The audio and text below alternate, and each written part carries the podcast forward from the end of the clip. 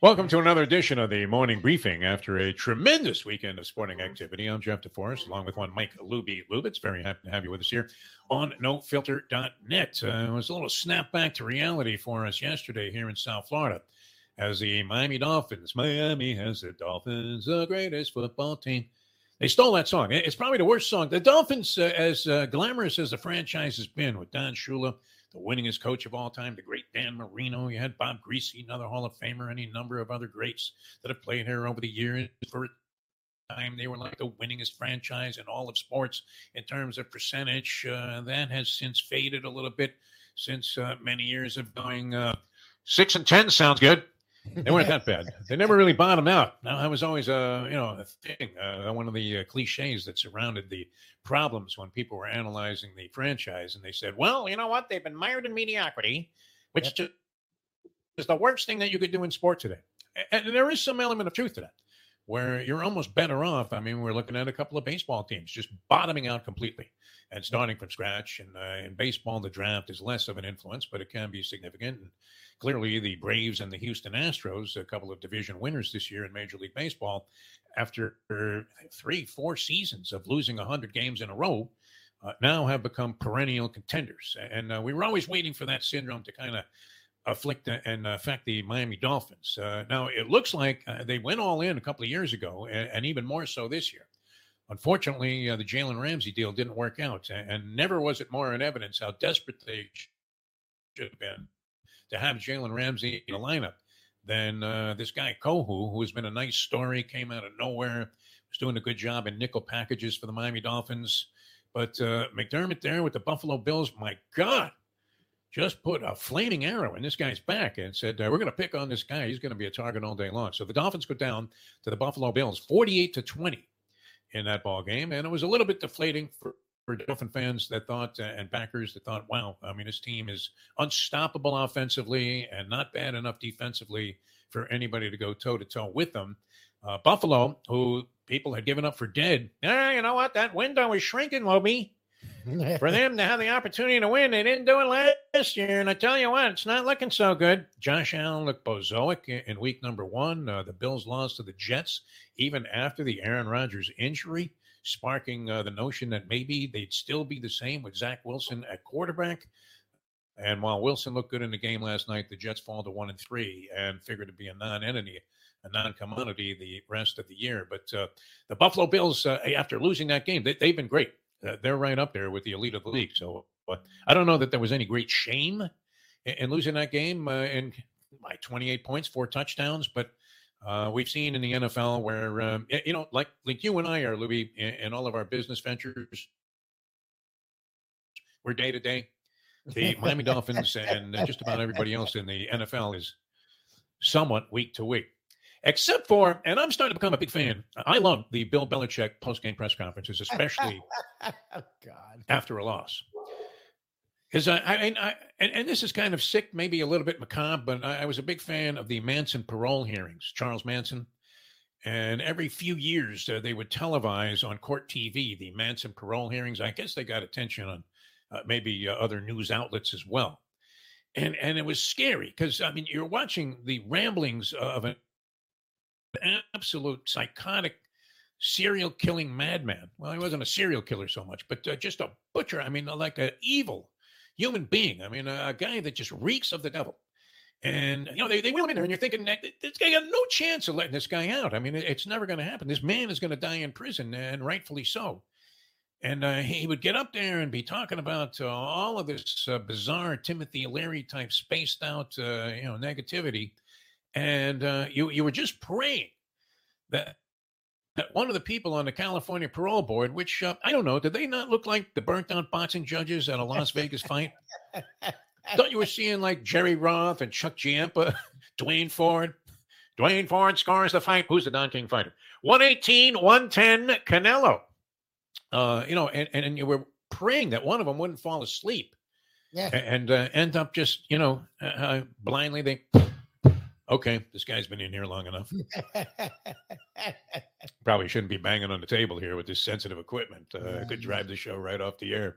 Uh, uh, with, with Belichick, though, it's just like that, right? Uh, yesterday, they were asking him, uh, you know, uh, why he took Mac Jones out and whether or not that uh, it was an indicator that maybe the starting position is now in question with the New England Patriots, which I don't even know who the backup is. Brian Hoyer retired after 62 years in the league. I think he broke in with Joe Camp, Brian Hoyer. And, uh, so they don't have him there. Always good for like maybe one drive, kind of like a Colt McCoy type, where uh, wow, look at that man, the cat can actually play a little bit, and then uh, the team loses fifty-one to seven, as uh, he's unable to sustain anything uh, beyond uh, like a three and out uh, after that. But uh, Belichick, I mean, was asked about Mac Jones, and and the answer: uh, should they not put subtitles up now in any Bill Belichick press conference? A hundred percent, a hundred percent. You don't know if he's talking about Mac Jones or ordering a bagel and cream cheese, uh, you know, and uh, don't charge me too much for the lox, but I want a big thick piece. Who knows what the hell this guy is talking about? I mean, he just goes like, what was that, Bill? I don't know. So Luby and I now, uh, somebody put us up to this, and uh, when the Patriots come to Miami, we're going to uh, get credentials to the game, and we're going to run into the post-game press conference. We're going to cross our fingers, which in all likelihood, you would have to think the Patriots will lose to the Miami Dolphins based on what we saw. Even in the Dolphins getting shellacked by four touchdowns, still seem vastly superior to what we witnessed uh, with that pathetic performance by the Patriots uh, against the Dallas Cowboys yesterday, putting the Cowboys back on the map now as among the favorites uh, after they had a dreadful week uh, just a week ago, uh, losing to Arizona of all teams, a team that we thought was in the tank for the entire season. But uh, we've been put up to the proposition of, uh, and, and there's a guy down here, a local uh, reporter, and he always asks the first question. I used to play for the Dolphins, Kim Bokamper. And it's almost like he's Helen Thomas at those presidential press conferences when she was with the Associated Press. And even though she was 100 years old and practically in a casket, it was always, Helen, what do you got for the president? And she would get up, and a very distinguished woman. I, I don't mean to be unflattering about her career. She was great. But, uh, you know, and she had the first question. So, so Luby and I we're going to shove this guy Bokamper out of the way, which is no uh, easy accomplishment because he was a, uh, defensive end, the linebacker for the Dolphins with the Killer Bees for, for many, many years and, and, had a great career. Not, you know, not Hall of Fame, but a very good, solid career. And is a massive human being. And uh, we're going to shove him out of the way and, and say, Bill, and, and, this was popular many years ago uh, when Chuck Noll was involved, and uh, you had uh, Chuck Knox. The same thing was said about him. And, and, it even got to the point where they were referring to Don Shula, the great Don Shula, in, in this capacity. And that is, Bill, has the game passed you by? How quickly do we get thrown out of there if we uh, pose that question? I mean, you know, and, and, and it's a good thing to do in today's age of no filter, where are you better off having all the talent in the world to try and make it in this business, or just better off being a guy who'll ask an asshole question like Jim Gray? Oh yeah, the asshole. Right, the irritant, the, the guy, uh, the uh, you know that that should be literally taken away in handcuffs. Yep, is usually the guy that makes it now in this business, uh, is it not? So I mean, maybe we ought to really consider doing this. Now I've been in this situation before, Luby, and uh, that was many years ago. I want to say like 30 years ago. I was doing some stringing for ESPN with a friend of mine. We had a little camera crew, and obviously, uh, you know, somebody that was able to pass these questions off that they wanted asked for one of their football shows. And uh, we used to get the assignments to do this uh, with various people that they wanted from South Florida. So uh, there was a lot of speculation. The Dolphins were in a particularly poor stretch, and there was a lot of speculation that, that this sentiment was going to be mounting that uh, Shula uh, decides to resign and steps down because uh, guess what, Luby? Mm-hmm. The game has passed him by. Honestly. So this was a deal where I had a good relationship with Shula, and uh, we set up a couple of chairs outside at the practice facility. It was a dump, St. Thomas uh, University here in Miami. You couldn't even imagine that a pro team was playing there. And yet, here's the great, distinguished, all time wins leader, Don Shula. And uh, this is where his team is practicing, o- almost like Clubber Lang, getting ready to fight Rocky Balboa in, in some uh, deserted basement somewhere, uh, pounding away on a speed bag that's all taped up. And uh, so the first question on the list, and I'm just looking at the list of questions I'm supposed to throw at Don Shula. I'm not on camera or nothing. I'm not going to be seen in this. And the first question that the ESPN producers asked me to pose to him was, Don, in your opinion, has the game passed you by? so, so what are you doing in that spot, Louie? I mean, I, I don't want to ruin my relationship with Don Shula, and I don't want to ask him this stupid question. And so, and yet, uh, we want to get paid by Ian.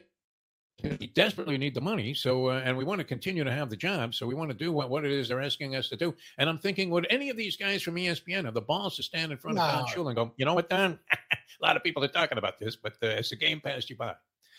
And uh, I, I handle it by uh, immediately establishing with Shula that these were not questions that I would ever ask you, We're on a paid assignment here. and We need the money. I mean, uh, and, and he actually said, uh, "You can go ahead and ask the question, and if I don't like it, I'll just pull the microphone off and uh, you know walk off." I thought, well, that won't help us. How do you how do you sugarcoat a question like that to a coach? Uh, but we're not going to do that with Belichick. We're going to go right in there and fire away, and hope he gives us uh, one of those answers like Manishtana Halela Hazan. I mean, like uh, just start speaking in Hebrew. It, it would be great. All right, uh, there was a lot of concern about the uh, American Ryder Cup team over the weekend. I was watching some of that action. I don't know if you caught that. I happened to wake up a few times in the middle of the night, as is my custom, getting up early all of these years to do uh, morning drive radio.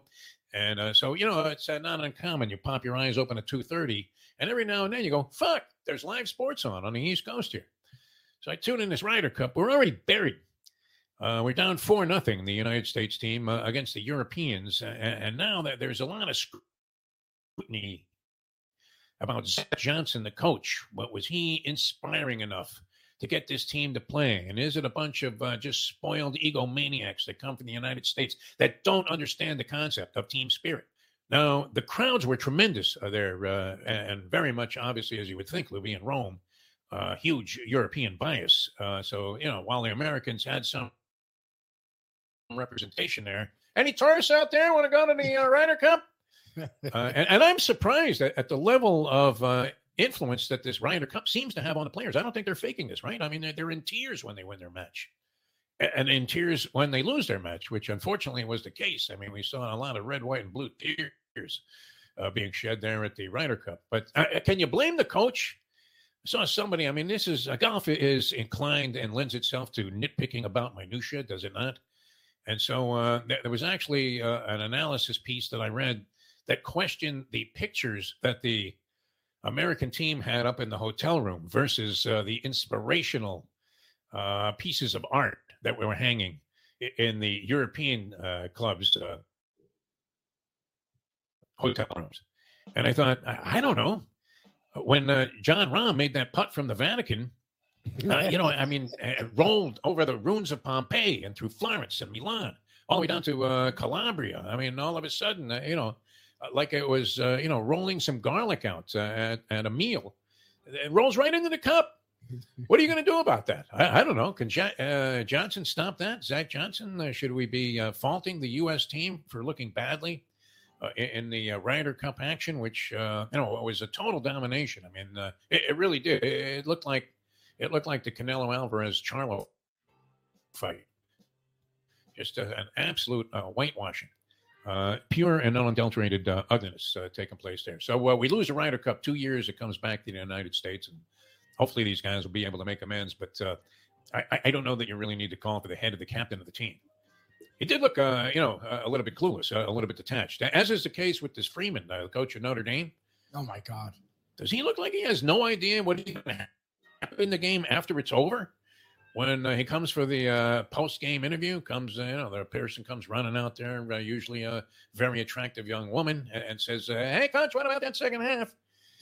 And, uh, you're listening to his answers, and I, I want to like this guy, but uh, it, it appears that he has no idea. Did he even know that he won that game against Duke? But uh, yeah, yeah, pretty pretty wild stuff. Nobody, I mean, speaking of Canelo, nobody uh, in the uh, heavyweights of college football yet has really taken on too much of a challenge. Ah, They, they, they literally are going to the same German graveyard as the uh, Canelo people are, which uh, I don't know. I mean, the question isn't. They, they shouldn't even ask him after the fight. Who, who are you going to fight next? They, they should ask, "Who are you guys going to dig up next, Canelo?" That would be the appropriate question. All right, uh, baseball playoffs get underway. We'll talk some more about that tomorrow in uh, tomorrow's edition of the morning briefing. We do want to uh, uh, give uh, big uh, cheers and thumbs up to the Miami Marlins, who came out of nowhere. Nowhere, my friends. I mean, uh, we thought those changes before the season were purely cosmetic. And uh, the uh, changes uh, at the trade deadline turned out to be just pure gold by Kim Ng, who I would think, Luby, I mean, uh, relatively obscure, the only woman in this position uh, in Major League Baseball. Very impressive what she was able to do. And, and they juggled like 100 pitchers this year. And uh, good job by uh, Schumaker, the manager, first year manager, getting the Marlins into the postseason. Even if they get clobbered by the Phillies and lose two straight by uh, 10 runs in each ballgame, uh, still, it, it was uh, a good story and a continuation of the Cinderella ride of South Florida teams that we've been enjoying and what has been a great year of sports uh, here. So many things happening. Uh, we'll get into a lot more of it tomorrow here on the morning briefing for Mike Luby Lubitz. We thank you so much, uh, so much for uh, tuning in. I'm Jeff DeForest. Uh, we'll see you on the next edition. By the way, I, I hit the over on uh, Taylor Swift shots. I, I, I got uh, five and a half out of a Las Vegas book and uh, went over. And uh, it seemed like after every play, you wouldn't have known Andy Reid was at the game. It was all Taylor Swift. Too much red lipstick, Luby. Too much red lipstick. All right. We'll see you next time on the next edition of the morning briefing.